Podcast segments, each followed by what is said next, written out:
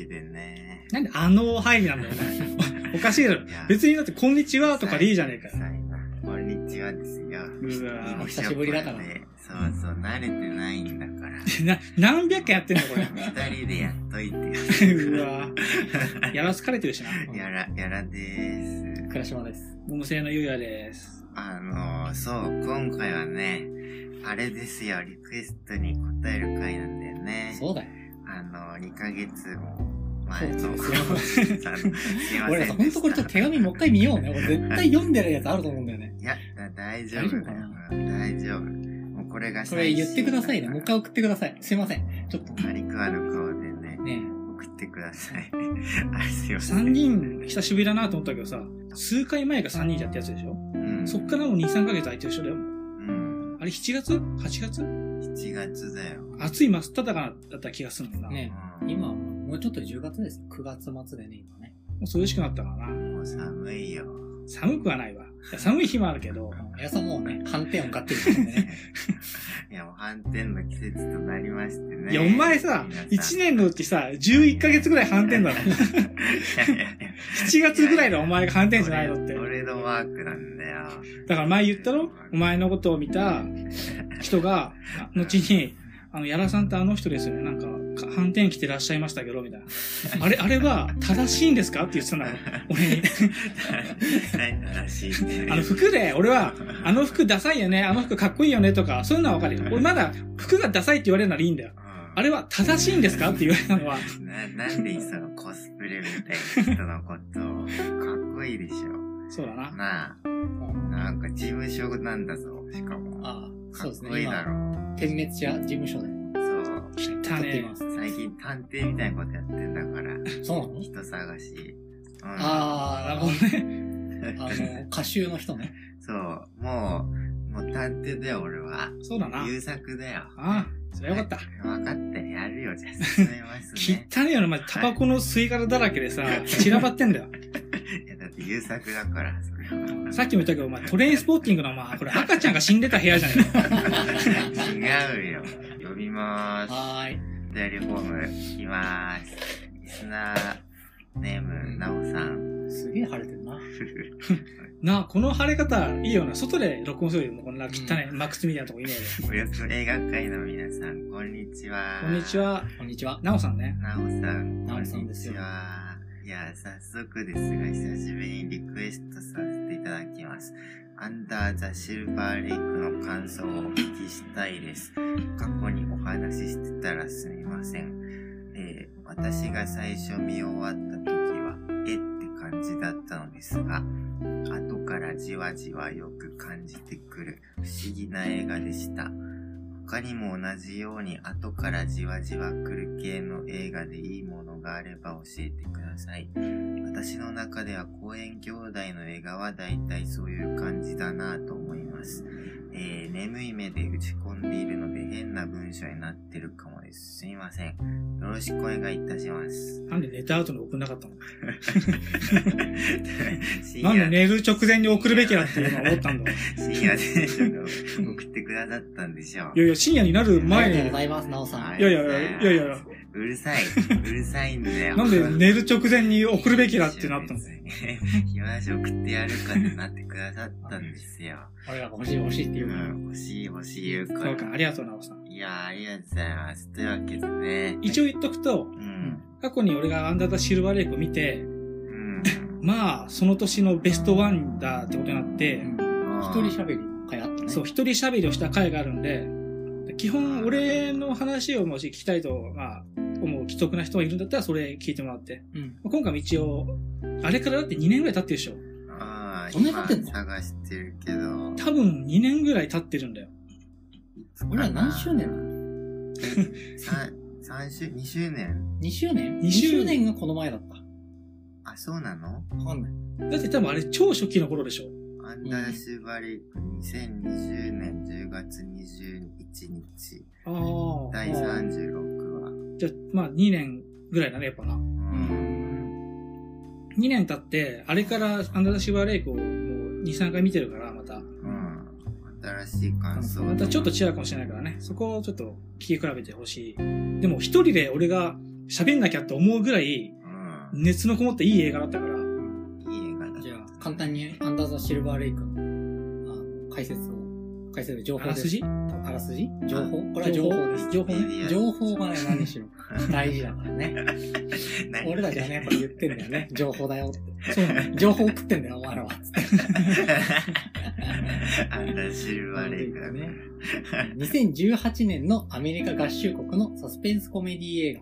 ほで、えー、監督がですね、デビッド・ロバート・ミッチェルさん。これ有名なのが、あの、It Follows。ああのー見てないなあの、セックスすると、なんかよくわかんないやつが追っかけてくるっていう。ー。ので、まあ、ただのホラー映画だけじゃなくて、それがまあいろんなもののメタファーにもなってて、面白いっらしいね。ね。ていうような、えーので、すごい、えー注目されてた人。で、主演はアンドリュー・ガーフィールド。うん。あの、スパイダーマンになれなかった男こと、アンドリュー・ガーフィールドさん。それ、それ何あスパイダーマンになれなかったの？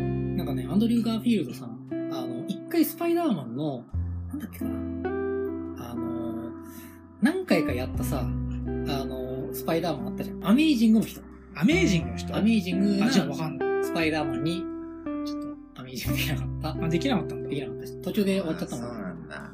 うん。2作ぐらいで終わっちゃったのかな。へあとはなんかあれかな、白草リッチとか。はいはいはい。うん見てね。ー。全然わかんない。っていうような感じで、えー、で、あと、あのーヒロインのね、うん。ライリー・キーヨさんだっそうそう、サラってあの人ってあれなの？エイビス・プレスリーの。けあ、そうそう。お孫さんお孫さんらしい。え、そうなの？そう。だからそれを知ってから見たらさ、うん確かになんかこう、ぼんやりこう、エルビスがこう、こ そうかな横から横から。そうかなだからエルビスめちゃくちゃ顔が綺麗だよね。よかったあ、めっちゃ綺麗。うんああ、あ、これは、血統血得意な液なんんだだね。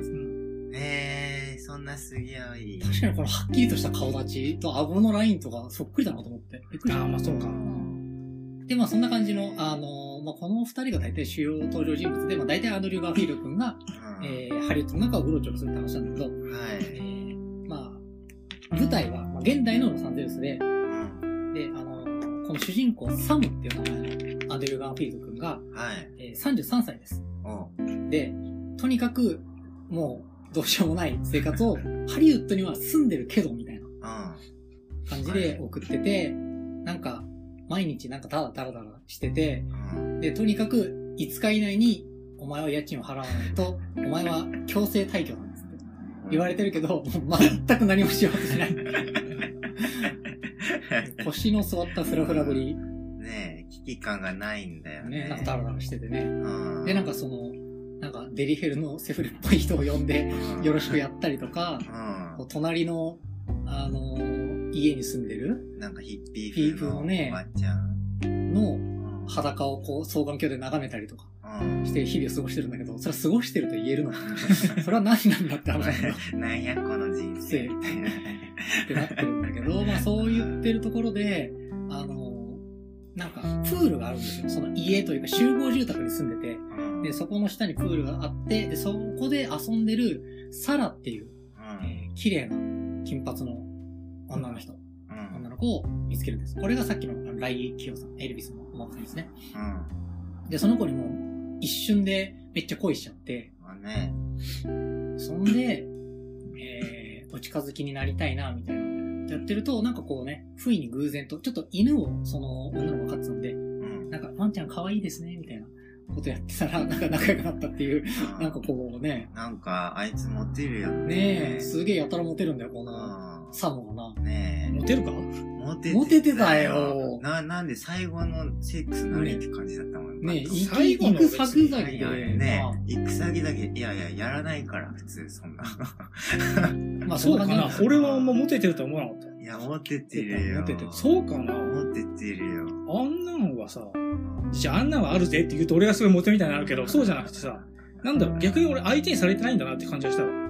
あ愛がない感じはした。愛がもそうだし、なんか別に対等に見られてないから、うん。そうなってるだけで、性欲を満たすためのね。なんつそうの？辺のにチンポあるし、やっとくかみたいな。生えてる生えてるごめん、俺それは言ってないから。違うの。まあ、そんな感じなんですよ。はい。で、えー、まあ、サラ、まあ、そんなこう、だらしな生活を送っていたサム君なんだけど、まあ、サラさんに恋して、うんなんかいい感じだなと思ってたら、あの、その知り合って、その翌日にいきなり、うサラさんの家が空になってるんですよ。ん。ね失踪じゃないけど、引っ越しにしても、なんか急、急すぎないみたいな。ねだってその深夜まで一緒にすっごい楽しく遊んで、また明日ねって言って別れたのに、次の日行ったら家が空なんで、うん。何があるんじゃないかっつって、うんこのサム君が、えー、ハリウッドの街を探し出していくうちに、セレブとかの陰謀っていうのがあるんじゃないかとかうん思ったりしていくっていうような話。ね結構サスペンスとかねホラーみたいになっていくよね。まあまあまあ。うん。でも、かちょっと、ウケるんだよね。笑えるって意味そう、笑えるんだよね。そうだよ。笑えるように作ってあるしな。ね大真面目な部分でも笑いになってるもんな。あねそのギャグシーンじゃなくてな。うん。笑えるようになってる。登場人物はみんな変だしね。そうだね。ホームレスキングとか出てきてね。方々のオーナー。ね あの、途中でさ、方々専用のさ、文字みたいなのが出てくるんだよ。記号化。うん。工房サイン。でうん、それを明かすための本があるんだみたいに見るシーンがあるじゃん。んあの本欲しいんだけど俺。方々の。あれいいよあれいいよね。同時にしかない。かな あれ欲しいよな。ねなんか物語の中でこう、さりげなく書き込まれてんだよね。いろんなところにね。あ、ねそうそう。結構謎解き映画なんだよね。なんか、4回ぐらい見ないとわかんないんじゃないですか、あれって。俺、1回見ただけじゃ全然わかんなかったけど。俺は謎解き映画じゃないと思ってる。うん。っていうか、そんなくだらない、謎をくだらないものとして扱ってる気がするから、うん。謎を楽しんでねっていう感じじゃないのかなって気はするかな。ちょっとあ結局全部あいつの中での話だからさ、主人公の。そう、主人公が見てる視点だけでの話だから、うんすべてのことにあいつは答えを求めすぎてて、うん。自分がうまくいかない理由とか、うん。自分がダメなこととか、で、暇を持て余してあげくにああなってるって感じだから、うん。あまり俺は謎に対して言及しなくていいのかなって気はしたけど、うん。二人は結構謎好きな感じだった？面白かった？いや 謎っていうか、謎だと思ってたら、うん。あの、本当だったみたいな話で、この主人公のサム君が、なんていうんですか、こう、なんていうの、陰謀論者と感じでもないよね。なんかこううんム、ムーとか好きな人。オカルト好きなハリウッド的なムー、ハリウッドゴシップ版のムーが好好きな人みたいな 感じで、うんあの、セレブの番組の、なんかこう、首の振り方とかが、うんあの、一回右見て、次左見て、で、二回右見てとか、それをず全部メモってんの。うんで、これにはきっと意味があるみたいな。まあ、オタクなんだよね、オカルトそうそうそう。うん。だから、それがね、講じて、その、好きな子が失踪した理由を探ってったらね、こう陰謀論みたいのにたどり着いちゃうんだけど、なんか、まあ、それが実は本当だったっていう、なんか展開なんですよね。はいファンが勝手になんか頭の中ですっごいただ、こう、ね練り上げてるだけのことなのかなって思ってたら、あうのん。本当に謎があったっていう。俺はそこにも懐疑できないよね。すべて映ってるものが本当かなっていう感じもするから、うんああ、まあね。うん。ああいう風に見えてるだけっていう可能性はあるよね。うん。まあ、すべてがじゃないけどね、もちろん。俺はね、あの、主人公が好きだしたけど、大好きだけど大嫌いだから、お前のこと大好きだけど信じないぜみたいな。うんめちゃくちゃ共感がある分、そこには行かないぜみたいなあれお前すごい眠いだろ。いや、眠くないっす。いや、わかるっす。はい。いやうつろだったぞい。や、いい感想っす。気絶、気絶5分前みたいな顔していやいやいや、いやいや、あのさ、好きなシーンの話するか。うん。あの、ピアニス作曲家、うん。シンガーソングライターのおじいさんのシーンが一番良かったです。俺もそうね。僕、あそこが一番良かったねあそこすごい面白かった。ねなんか主人公が、なんか、その、伝説、伝説じゃないわ。何か、あの、有名な曲とかをたくさん作詞作曲してるシンガーソングライターが、なんかハリウッドの端っこの方にね、お城みたいなとこに住んでるんですよね。主人公はそこに後半行くんだけど、そしたらなんかおじいさんがピアノに行っててね、で、なんか、楽器がいっぱいあるわけよね。で、で、主人公はカート・コバーンが大好きだから、その楽器ちょっと見てすぐ、あれこれカート・コバーンが使ってた楽器じゃないですか。あ、ダメじゃないですか？みたいな。そうそう言うのよね。ああ、なんか、したおじいさんが覚えてないけど、そうかもしれん。触ってよいぞとか。なんか言って全然、カート・コバーンのギターって言ったら何億もするものなのに、なんかゴミみたいな感じで扱ってんだよね。で、なんか話してるうちにね、なんか、この世の名曲は全部わしが作ったみたいなこと言い出すんだよね。お、ジェイミンがお前が10代の頃熱狂してこれが真実だ。本当のことだ。本当の歌声だと思ったもの全部、それ嘘だからって言うんだよね。あの、俺が仕事で金のために作ったとか言って、あの、ニルバーのね、あの、スメルズライクでスピリット弾くんですよ。で、で、で、ピンボールの魔術師俺が作ったみたそういな。歪ましたギターで作ったと思ったじゃん。違うんじゃん、みたいな。このピアノで作ったんじゃん。ガーみたいな。絶対セックスピストルズとかもあいつが作ったことになってるんだな。あの、あの中ではな。そうそうそう。なんか、お前が熱狂した、今まで信じてた全部嘘だから、みたいな。お前の世界全部嘘だよっていう風に言って、主人公のなんか信念とかを圧倒的な虚無でこう打ち砕くんですよね。あのシーン、なんかこう、ゾクゾクしてよかった、あれいいねねあの、よかった。王権のさ、うん。リンゴもぎれビーマンじゃん。うん。あれの歌詞の中にさ、はい君は共感するような、すごいと思う歌詞とか、うんあの作品とか、お仕事で作ってるだけかもしれないぜみたいな歌詞があるんだよね。ねちょっと歌詞と違う言い方したけど、うん。ちょっとやっぱそれを思い出すようなねさ、すぐに神と思っちゃダメさ、お仕事でやってるだけかもよっていう。1番と2番にちゃんとあるんだよな。それと似たような歌詞だけど、ちょっと違うな。もうあの頃の大きな仕事でやってるから、昔からだけどね、計算と本当の間って感じだから。そう、それがね、だからいいんだよね。そう。あの、いわゆるやっぱ騙された絹はどうだいというやつだよね。そうそう。こう、ジョニー・ロットン的に言うと、あの、よかったですよ。僕もリンダ・リンダはわしが作ったとか言われたらちょっと泣いちゃうから。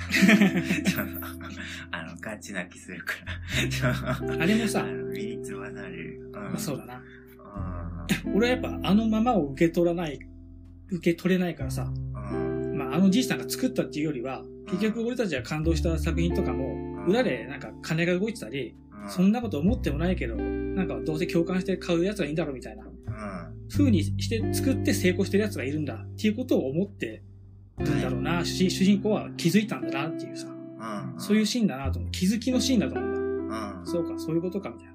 みんなが魂で作って、それを俺たちは魂で受け止めてるんじゃなくて、金で作って、ため、魂で受け止めちゃったんだみたいな。うん言ってみれば。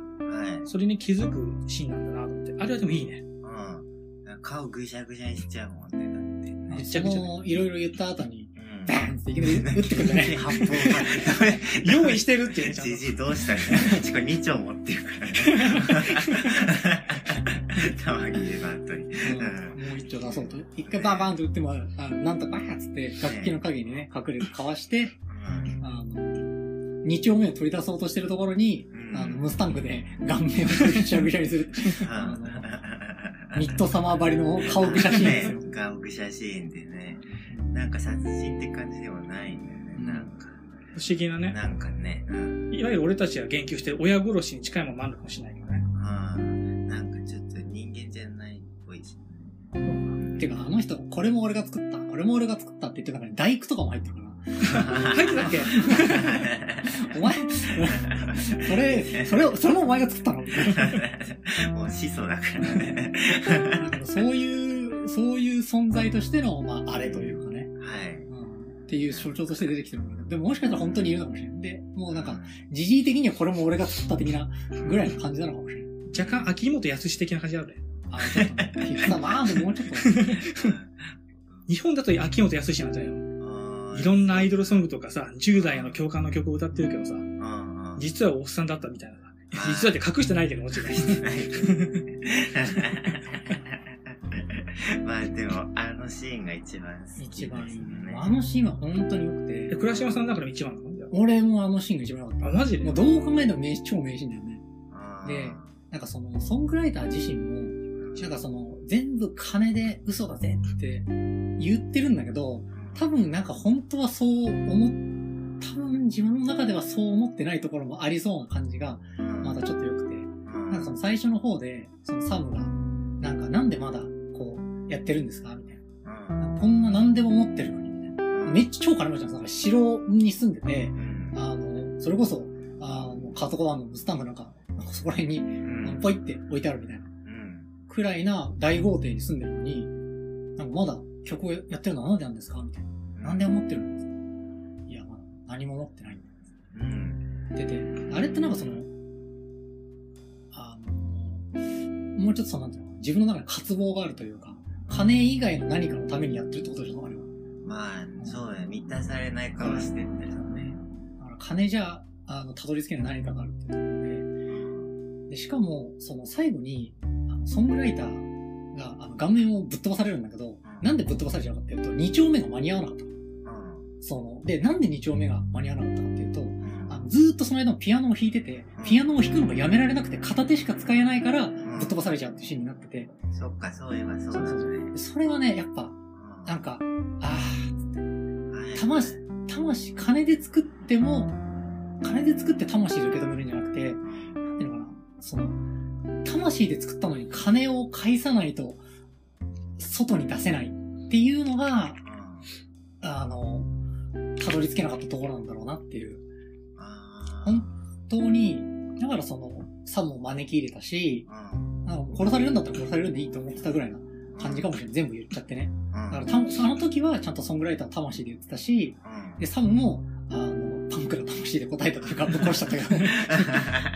ステージパフォーマンスなのね、あの殺し方ね。そうそうそうそう。あの、思いっきりギターを、あれギターぶっ壊す、あの、ライブのパフォーマンスそのものでそのまま壊すから、だからやっぱり、そのセリフとかもね、俺めっちゃもう見返しちゃって、あの、1回目見た時超良かったからに、あの、何回も見てて、あの、1回目見たのはそれこそ、あの、公開されてすぐ映画館で見たんだけど、本当に良かったから、見返したんだけど、本当ね、ここのセリフはね、全部良くてね、冬ね。そうそう。本当になんかこう意味したメッセージは、あの、お前宛てではないっていう、っていうようなこともずっと言ってて、で、だから表層だけを見て、あの、踊楽しく踊ってればいいんじゃん、お前らは、みたいな話をするんだけど、それも、その、逆に言うと、あの、そのメッセージとか関係なく、表層があれば踊れるっていうのが逆にいいところよポップカルチャーって。そうだね。そうそうそうそう。だからそこに意味があるとかないとか関係なくて、だって踊って楽しいんだから。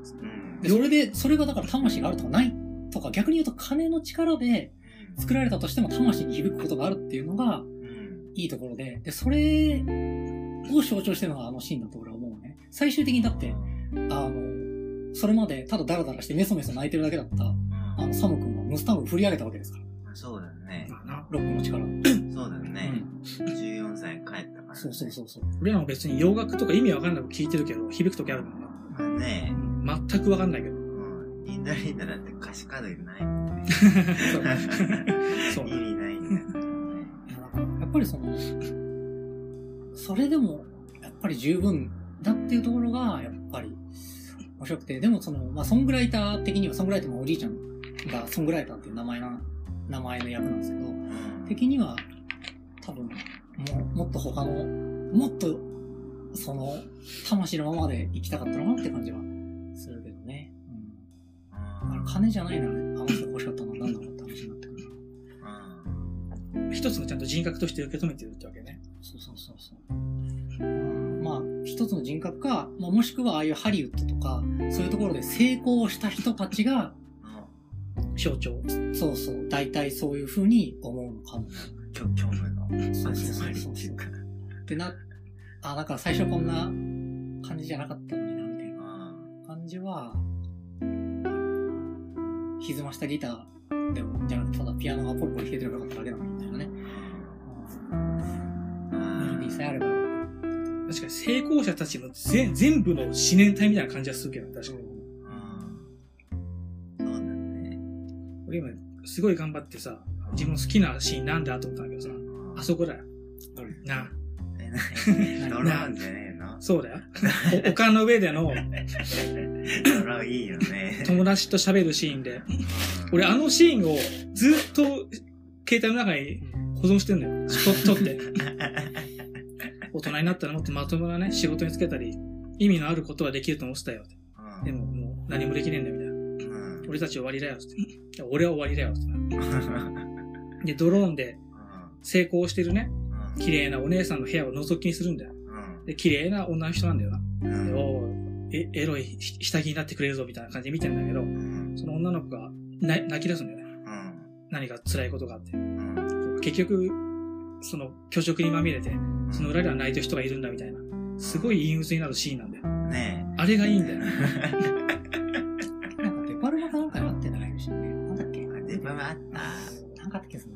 ッドナイトクロスとかかな。なんだっけな覚えてねえな。バッドエンドのやつじゃない？うーん、わかんない。なんかバッドエンド率が高すぎて。そうそうだね全部。バッドエンドか。デバルバは。覚えてねえ。これあれ、覚えてねえ。調べてよかったな。ミッドナイトクロスじゃなくて？わかんない。あ、それわかんない。そこ青春映画っぽくていいよね。そうね。あとやっぱ、あれだよ。ホホームレスキング、うん方々の王にうん最終的に。話して捕まって、なんでお前こんなことになったの？みたいな。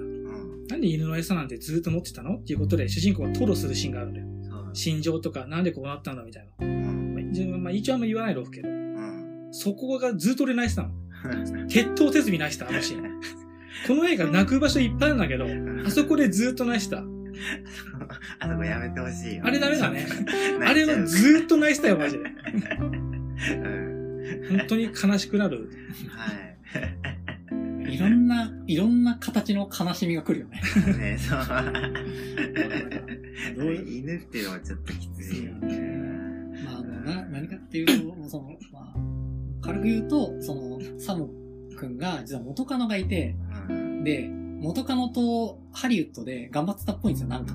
なんかやってたっぽいんどうですよ。やらね。そうそう、どうやらやってたっぽいってことが、ぼんやり分かって、本当に最後の方で。うん、で、あの、サム君がフラフラしてね、あの、いろんな陰謀論があるんだってことにう、ん。真相に近づいていくうちに、なんかその、彼女のパーティーみたいなところにひょんなことから行くことになって、うん、で、行くと、あの、これ婚約者っつって、うん。超、リッチかいみたいな、リッチナイスかいみたいな、グッドルッキングアイが出てきて、君がサム君か？みたいな、背筋の伸びた、あの、声を出されて、敗北するんだよね。で、まあ、うん。で、その女の子が元カノが犬飼ってて、うん。で、その最初に、その、失踪しちゃったサラちゃんに、うんの犬にあげてた、その犬と仲良くなる用の、ビスコットっていうのは、本当は元カノの犬にあげて、あの、もう一回よりを戻したかった。あの悲しみね。バカだな。あーってねいいやつだな。この映画、映画好きのための映画みたいにもなってるからさ、うんサム自身も多分そういうサブカル大好きだろうし、そうだね。部屋にポスターいっぱいあるんだよね。な、それこそニルバーナとかあったっけ？カードが。うん、周りドラキュラとかあってた。監督自身が多分超映画好きだろうし。うん。主人公やっぱ好きになっちゃうよね。サム。そうだね。うん。映画のオマージュ的なのとか結構好きだったよ。うんロンググッドバイとかみたいな。うん。そう、そうだよね。ロンググッドバイね。そうそうそう多分昔のラジオでも俺喋ってたんだけど、ロンググッドバイを、うん。で、ヒッピーでさ、うん見たクラッシュさん見たロバート・アルトマン版の。そうそう。冒頭に、まさにああいう感じの集合住宅みたいな感じの場所があって、そこがフィリップ・マーロンの住処なんだけど、うん。ですぐ隣の家に、ヒッピーの女の子でいつもおっぱい丸出しで動いてるような子たちが住んでるの。言ってみれば時代の最先端みたいな、当時ね。で、それに、もう時代遅れで理解できない主人公はでも、それを受け入れつつ、仲良くやってるみたいな感じなんだけど、あの頃のヒッピーの人が、この2010年の後半あたりになって、おばさんになって出てるみたいな。だからもはやもはや時代遅れなんだよ。あの時、先進的だった女の子が、うん。時代遅れでヒッピー的な音楽を聴いて、ヒッピー的なそうんうん。感じをして、で、最後、その、おばさんとね、うん。年頃になって。ねえ、時より年頃になるよね。俺はあのシーンは。あの、あの地雷に結局、地雷遅れの人との慰め合いかなとも思いつつも、うん。多分すっぱり切るためのセックスなのかなっていう気がして、うん。あ、自分が次に進むための。そうそう。まあ、この映画の終わり方とかさ、うん。なんか、意外ともやっとしてる感じだけど、俺はすごい前向きな映画だと思う。いろんな辛いことがあったし、うん。陰謀論みたいなもので、に身を染めてね、うん。自分の人生に向き合わないために陰謀論に向向き合うわけじゃん。はいはい。自分のくだらないちっぽけなさ、うん。つまんない、人に見捨てられた、裏切られた、うんしょうもない人生から目を背けて陰謀論に走ってたけど、うん。でも、もう一度人生に向き合うよってことでの終わりだと思うから、うん。で、最後に、一回だけの、多分おそらく一回だけのセックスをそうだね。そう、あの、時代遅れになって、時代に取り残されて、時代にし、昔の時代にしがみついたヒッピーのおばさんうん。とセックスして、で、俺はここから一度やり直すんだっていう終わりだと思うから、あだから、まあ、ー ロンググッドバイだよ。そうだね。グッドバイのお姉さんだったのか。そう。と考えると面白いね。面白いな。うん。そうそうだね。そうそう。だから好きなのかもしれない。はい。ロンググッドバイ的だから。まあ確かに謎解きだしな。はい。はい。でもやっぱ、なかその、そう俺、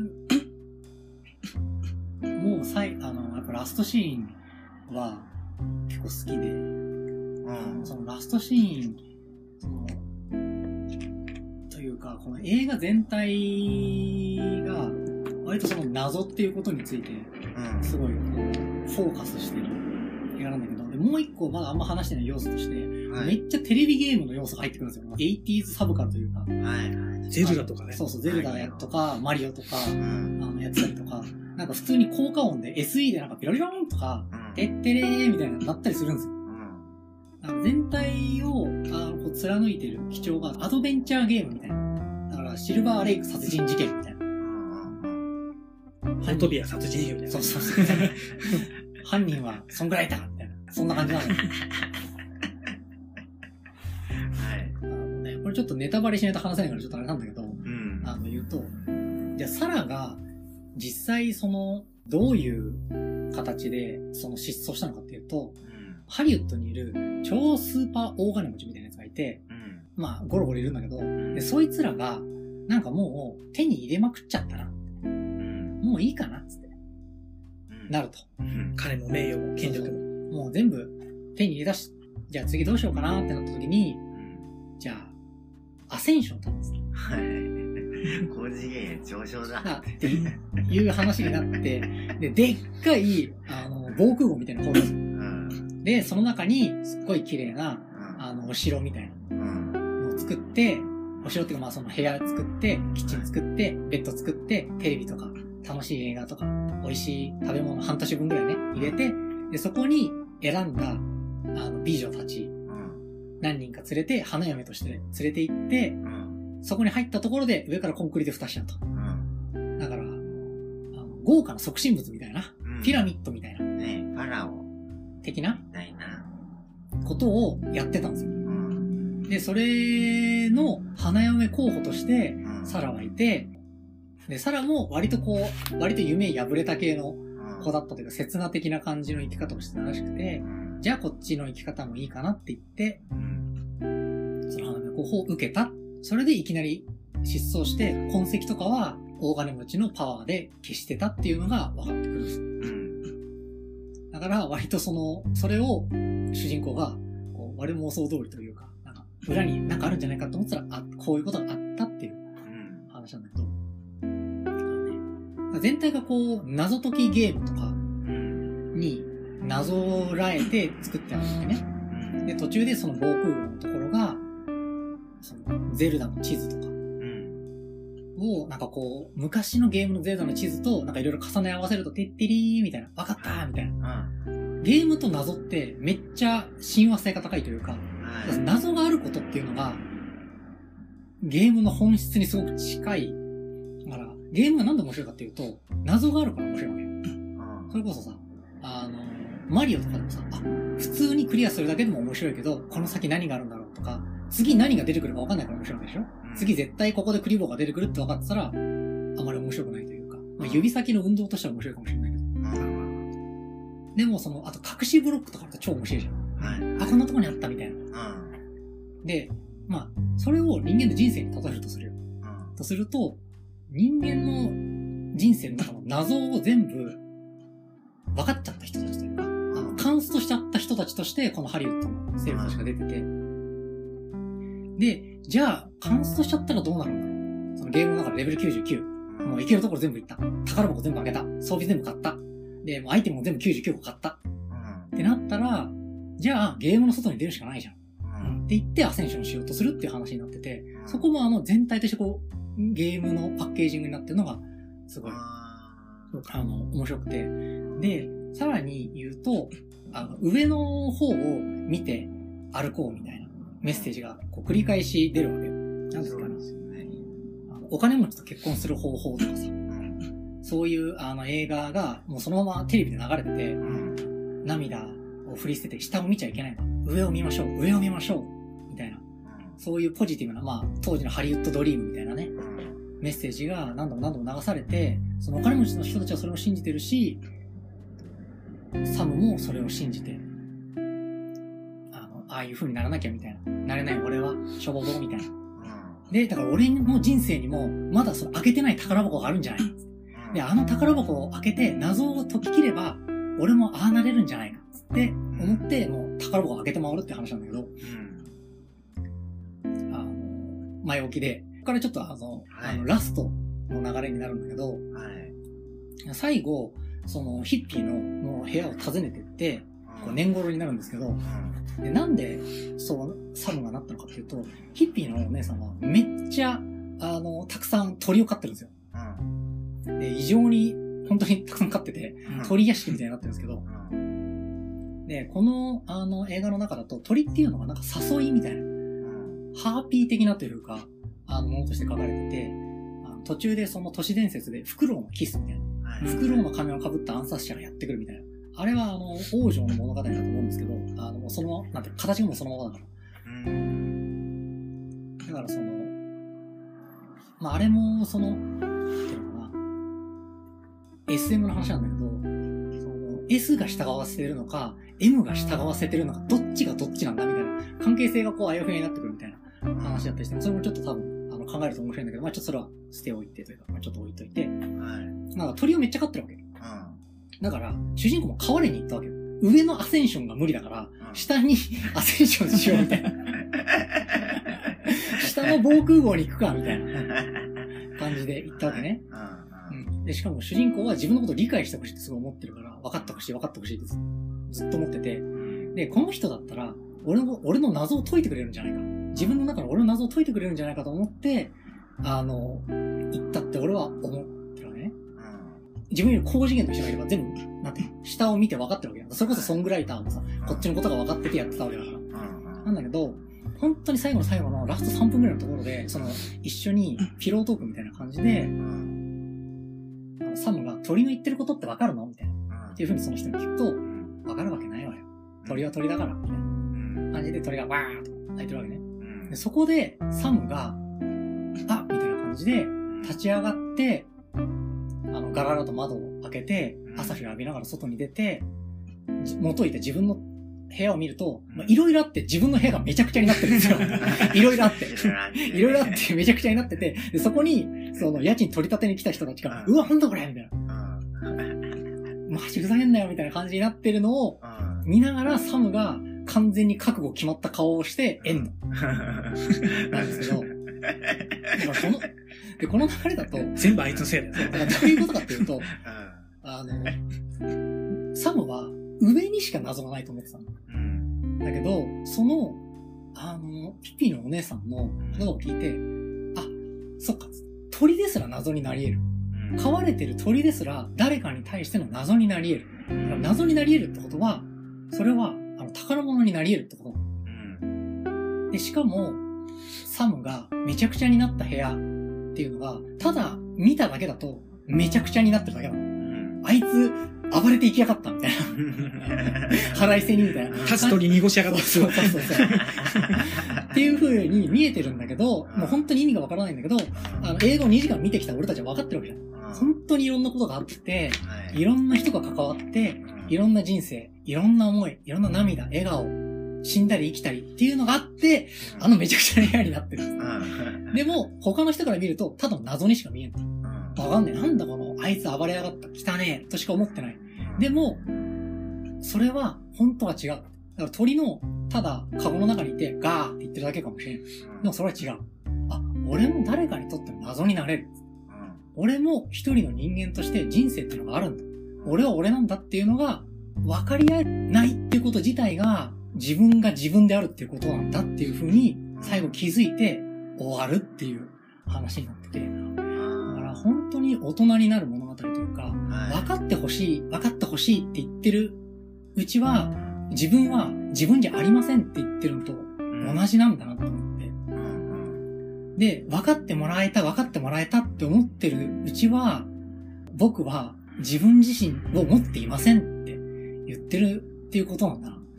だからそこでサムは誰かに対し、自分が誰かに対しての謎であるってことに向き合ったというか、なんか自分自身に、あ、だったんだなって思って、本当にいい映画ですよ。あよ、よかったですな。いやー、いやー、いい、いいじゃないですか。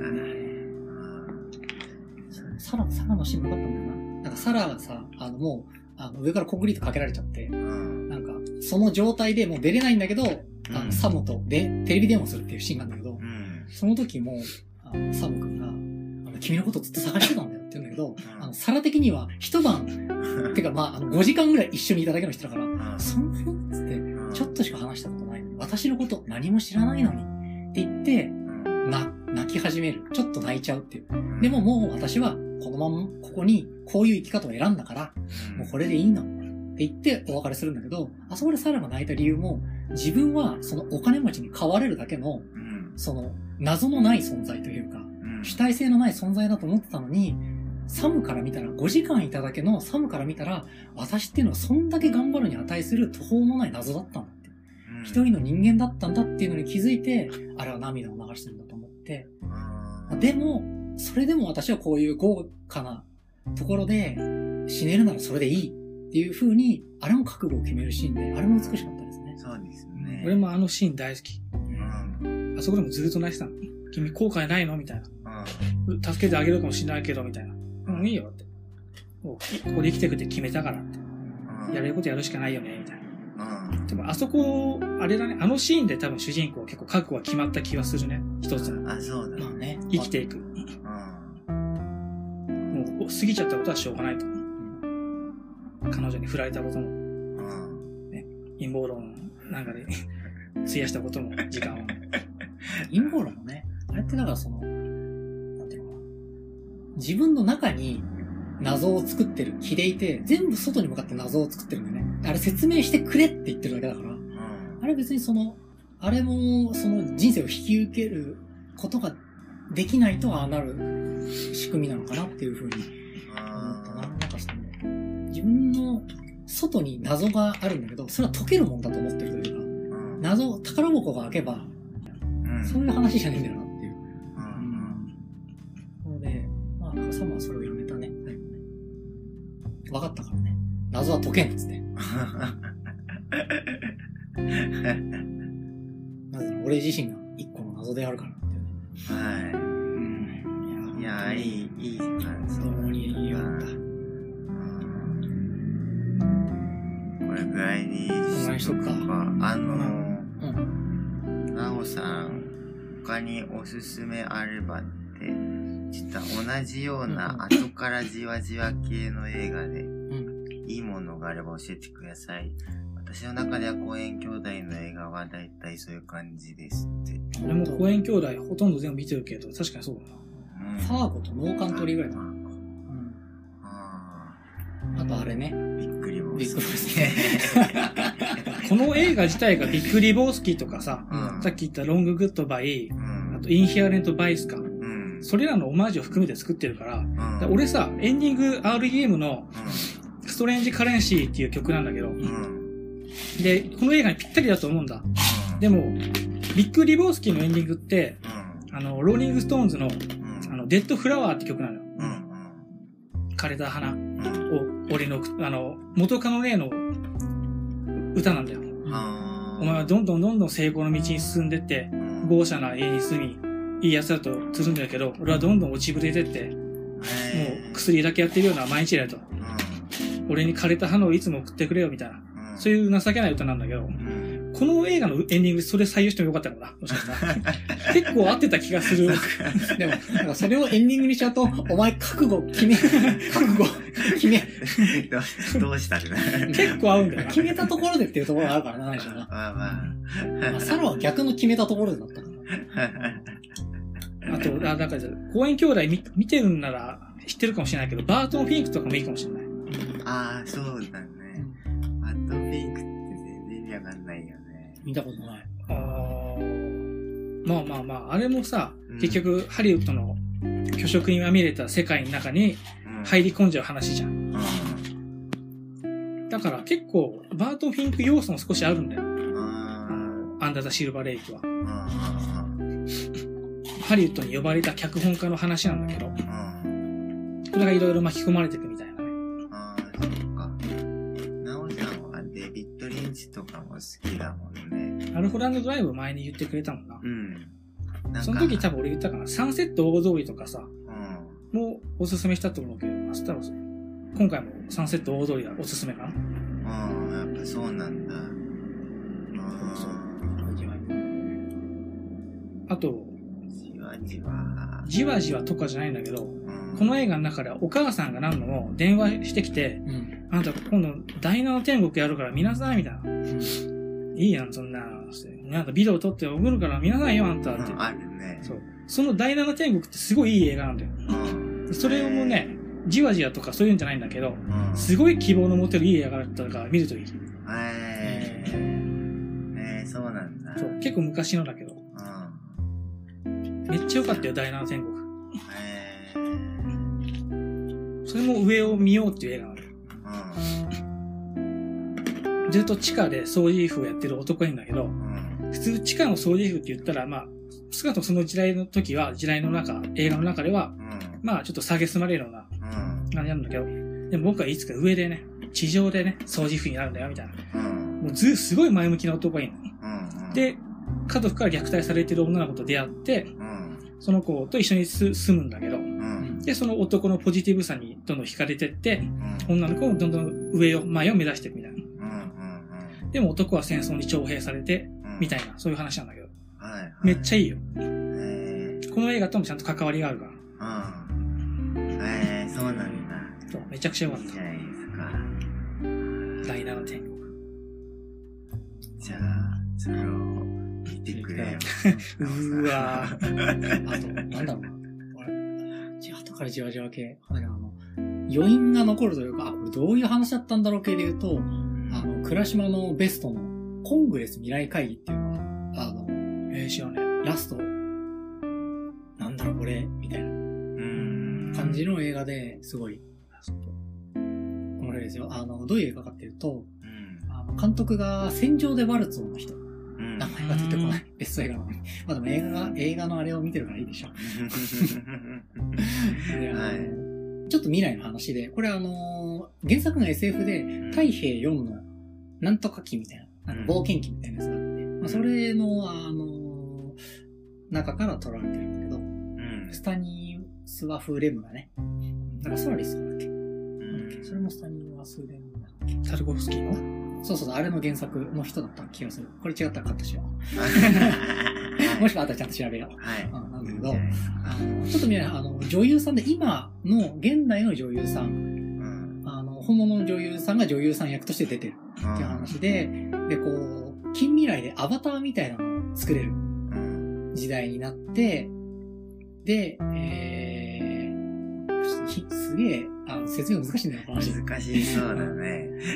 みたい。で、ちょっとこう、その、それを、自分の若い頃のアバターを息子の治療のために、うん。あの、もう、売り渡すというか、もう、好き勝手に動かされちゃうわけだから、自分がいらなくなるけど、もうちょっと金が必要だからっつって、それを受けて、うん。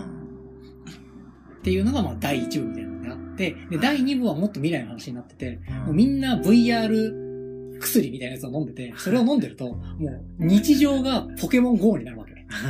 何もかけてなくても。えー、で、こっから先は VR ゾーンですみたいになると、もうアニメ、ルーニートゥーンズみたいになるわけ。バーみたいな。はいみんな同じ VR 見れんの？みんな同じ感じ。まあ、か、まあ、あの、いろいろこう変えれるの、そこは。不思議な力で。う。うんん。不思議な科学の力で、まあ、あの、息子が、その VR 側に行ったまま戻ってこなくなったから、で、それを探しに行ったりとかするみたいな話で。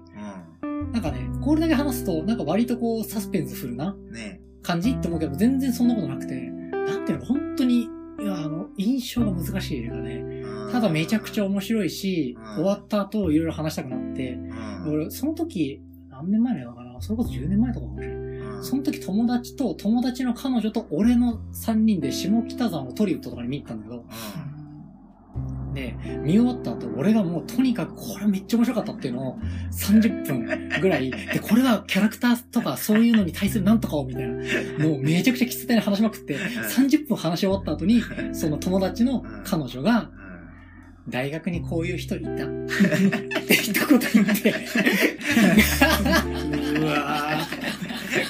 そう。かわいそうな。その後のことは何も覚えてない。ー わからん。かわいそうなのむしろそう彼女の可能性もある。そうかもしれない。確かに。情報被害者の可能性がある。誰も悪くないのかもしれない。そのぐらいね、そのぐらい話したくなるようなね、うんこういろいろ考えさせられる映画ってわけですよ。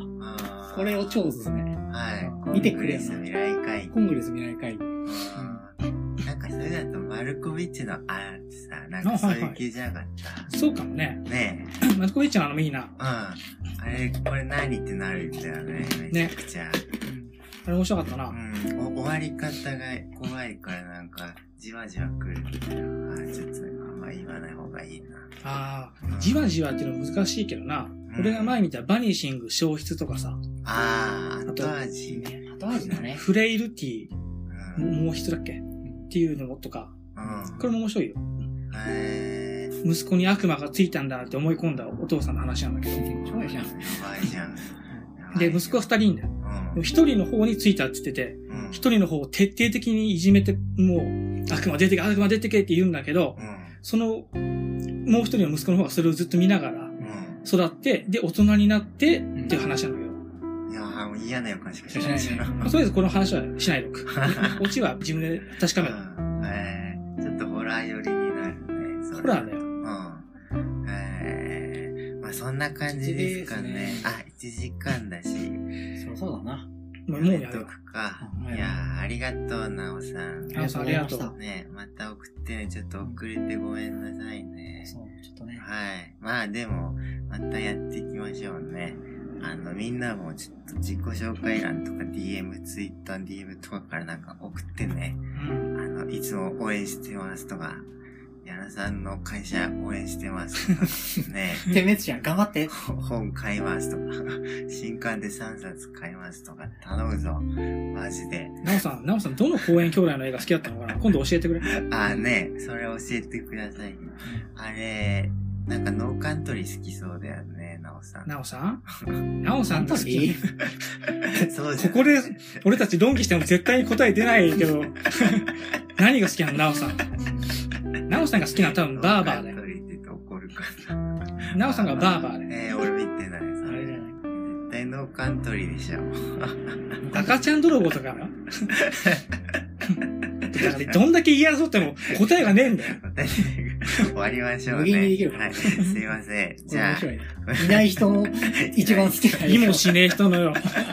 何も知らない。すいませんでした。いろいろ言って。はい。じゃあ終わりましょうね。あの、やらでした。倉島でした。ゴム製のゆうやでした。はい。じゃあねバイバイ。またね。ありがとう。